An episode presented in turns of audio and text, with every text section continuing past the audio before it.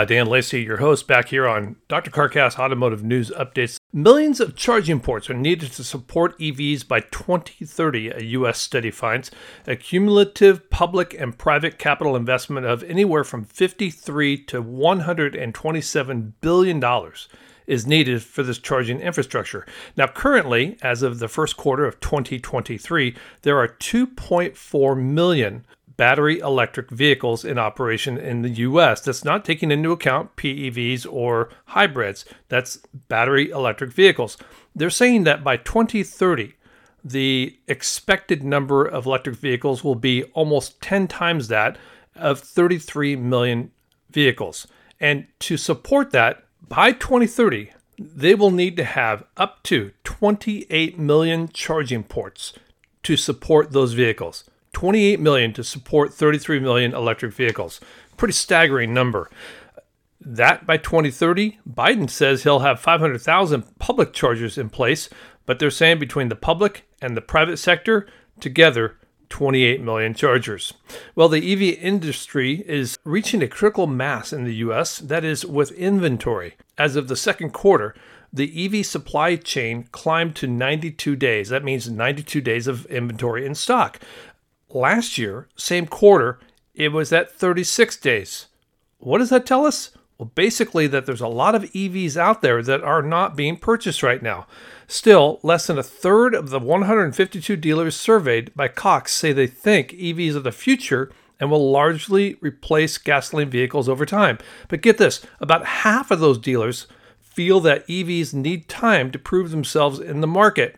This is an interesting situation in the EV world. I've made comments in the past that I really do not believe the implementation of EV vehicles will happen to the fullest extent that is predicted by 2030, 2035 alone, because I don't believe ultimately you can get the charging system in place in time, nor can you get the price down for the common guy and gal to be able to afford these EV vehicles. Now, things are coming down, that's true, but we'll get to a story in a few moments' time that says is it going down? Well, digital car keys raise security concerns. Mobile phone based automotive digital keys are the future of the software defined car.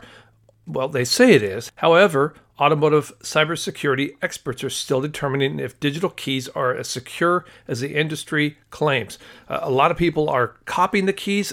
Visualize the old school. You could sit outside and with a copier, electronic device, somebody hits their garage door opener, you could copy that code and you can come back and open up the garage door later and get inside, get inside the house potentially once the victim is gone.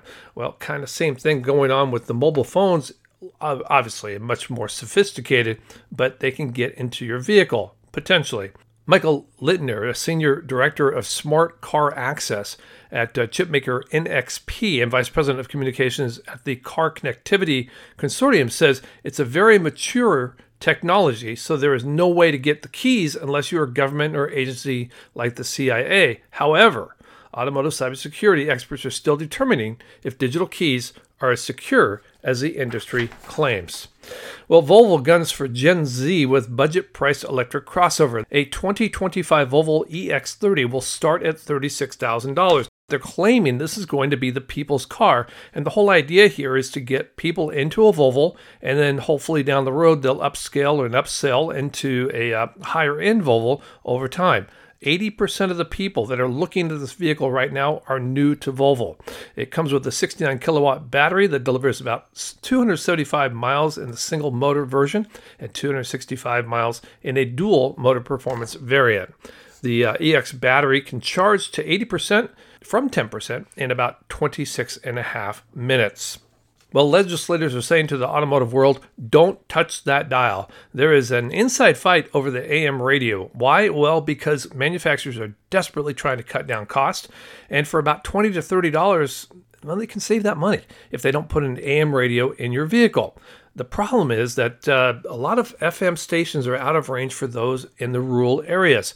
And also, the government uses an AM based distress signal if we have a major situation in the United States. It's an emergency warning system. It comes across the AM networks, not across the FM networks. So the government's saying, ah, you got to leave that AM dial alone on those cars.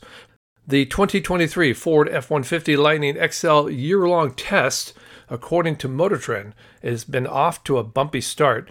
Uh, EV life in the Midwest is nothing like EV life in Southern California. There was a study done by this guy who took one of these F 150 Lightnings, tried to go from Detroit to the Upper Peninsula of Michigan, and basically the vehicle failed at numerous points as far as getting the longevity, getting the range it was supposed to get, and he was not a happy camper. Redwood Materials is racing to put recycled materials into EV batteries. It's uh, hoping to start providing for 1 million electric vehicles within the next five years. If you remember, Redwood Materials, which has a, a couple of facilities in Nevada and is building a new one in South Carolina, is looking at taking recycled material and getting it back on the market quickly for the manufacturers so they can have batteries for their vehicles. Again, there's an issue here with supply chain on the metals needed for these EV batteries. So while we have a larger inventory on the lots, we also have an upcoming potential problem with metals. Redwood materials, again, getting that upper hand on possibly recycling batteries. Stay tuned to see how that goes. Well, GM and is uh, re-upping their Texas plant and getting $500 million for the next full-size SUVs. The Arlington facility is following the uh, announcements from Flint, Michigan, and uh, Oshawa, Ontario, to support the next generation of internal combustion full-size pickups built there. I emphasize the internal combustion because this is not an EV pickup they're talking about, although GM has got an EV pickup but they're still keeping in line the ICE vehicles.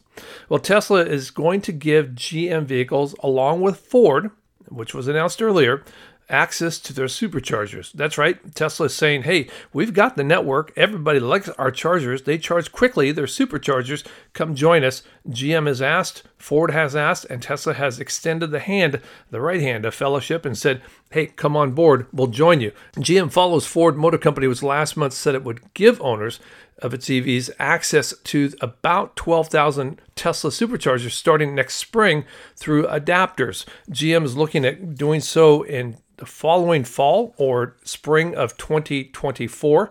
And, and here's the critical point in the, all this the connectors don't fit and the software variants are different as well. So GM is trying to build into their cars the adaptive plug that they need for Tesla. Ford, they sell an adaptive plug that goes from their Ford to the Tesla charger, and uh, they've kind of gone around and worked with that angle. GM's potentially going to do that as well, but GM's building it into their cars in the forthcoming years. Well, Mercedes signs a green steel agreement for Europe and North America. The so called green steel uses hydrogen and renewable energy in the production process instead of CO2. The process emits water vapor. Now, steel using a conventional blast furnace using coking oil is one of the highest emitting industrial processes. And Mercedes says it can produce more than two tons of CO2 per ton of steel produced. That is with the old school method, while H2's uh, process has emissions of about 0.4 tons of CO2 per ton produced. Why Section 45 is a game changer for US and EV battery supply chain? Well, I'm not sure, except it's a tax credit, and it's an immense tax credit that goes to the battery manufacturers as well as potentially to the automotive field, and it can reduce according to basic analysis at this point, about $3,000 off the cost of each vehicle. But as this article states, the question comes into play. If there's not enough material or some little hiccup here or there in the marketplace, that $3,000 can very easily be added back onto the vehicle. Meanwhile, the manufacturers, uh, the producers of batteries and vehicles can, in fact, glean off the government all of these new incentives. The latest numbers are in on the microchip shortage. Yes, it's literally still going on uh, as more cuts are happening worldwide. Well, to date, almost 1.4 vehicles have been axed from production. The projection 2.8 million will have to go on the wayside by the time the year is over. Got an EV charging question? Well, GM experts will connect with you. The GM EV Live connects consumers, dealers, and other specialists to spur EV adoption. It doesn't matter what the question is, they'll answer it, give you some clarity, hopefully set you at ease, and allow you to make your own choice. But basically, it's this this is not about selling any particular EV, they say. This is about us selling the EV lifestyle. And what we're finding is people are calling in and they're walking away from this conversation going, an EV is right for me today, says Hoss Hassani, GM's vice president of charging and energy. GM working the angle, they're not trying to sell you a vehicle, they're trying to answer your questions. Well, U.S. consumers want EVs, but cost and range remain issues. So says a survey by KPMG's Consumer Pulse Summer 2023 survey. Uh, the majority of consumers willing to consider those vehicles, uh, that is EVs, expect to purchase one within the next two years, according to the survey released Monday. But here's the issue Affordability remains an obstacle for many potential EV buyers, says Gary Silberg of KPMG. A lot of people are excited about the opportunity, but I don't know how many people can afford it. I just looked at some numbers before coming on air, and the bottom line is EVs being purchased these days amount to about 6%. 6 to 6.5% of the total vehicles being sold. So if people are buying over 90% of ICE vehicles, then something tells me that they're not as interested in EVs as surveys say. The inventory's up, supply is potential issue, and the purchases are not keeping pace with where government wants them to be for 2030 and beyond. Well, newly revealed Toyota EV plans include a battery with a 900 plus mile range. Toyota's been criticized for not being green enough, not being energetic enough on their EV plans, uh, not having a lot of platforms out there. They're really gearing up. They've been working on it on the backside. They've got some great ideas for not only productivity and streamlining things, but also batteries eh, that are coming out. Now, these 900 plus mile range batteries are not expected to be on scene until about 2027, 28, but they're in the works. Uh, by 2030, Toyota hopes to be selling 3. 5 million electric vehicles. And uh, this new battery, called the Wave battery, is the first next generation lithium ion battery that will debut in 2026. Now, at that point, it will have about a 20% increase in current lithium ion batteries, and then it will go up to 50%, and then voila, that 900 mile range battery. And we close with this Lithium producers warn global supplies may not meet EV demand. There were 45 lithium mines operating in the world last year. 45. Now, that number seemed a little bit low to me, but there's 45. And expected are 11 to open this next year and seven the year after, according to Fastmarkets. Uh, but that pace is far below what consultants say is needed to ensure adequate global supply the biggest issue for lithium mine producers is the uh, growing angst that delays uh, are happening with mine permitting, staffing shortages, and inflation that may hinder their ability to supply enough of the battery metal to meet the world's aggressive electrification timelines. Still, it expects global lithium demand to exceed supply by 500,000 metric tons in 2030. That's under the current best case scenarios. Various consultants and other producers have slightly different projections, but all warn of a looming shortage. Uh, when there's a shortage in the market, what happens? The prices go up. Rebates, cars on lots, people saying, hey, I'd like to buy them, but the price is too high shortage of material, I'm going to stand by what I said a couple of months back, and that is I believe that we will not ever get to the point where we get 33 million vehicles by 2030. Now, that's six years away from now. We'll see what happens. But the point is, right now, it doesn't look great. Are you going to buy one? I'm not going to buy one. Why would I pay that much money when it's a push for me with gas. Uh, by the way, electricity is going up in prices everywhere, and it's never going to come down that I can see. Also, the other interesting thing about the lithium mines is that people like ExxonMobil and other co- oil companies uh, have been sending contingents uh, as part of their foray into the battery metals sector out into the field to, to find and to procure lithium. Banking giants also like JP Morgan, Goldman Sachs, BMO, and others are also looking at the expectation of investing in these lithium mines.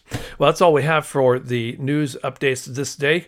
Come back soon. We do have new content coming. I promise you that. Dan has been doing some interesting things in his own personal city and in the state of Oregon, trying to fight tolling.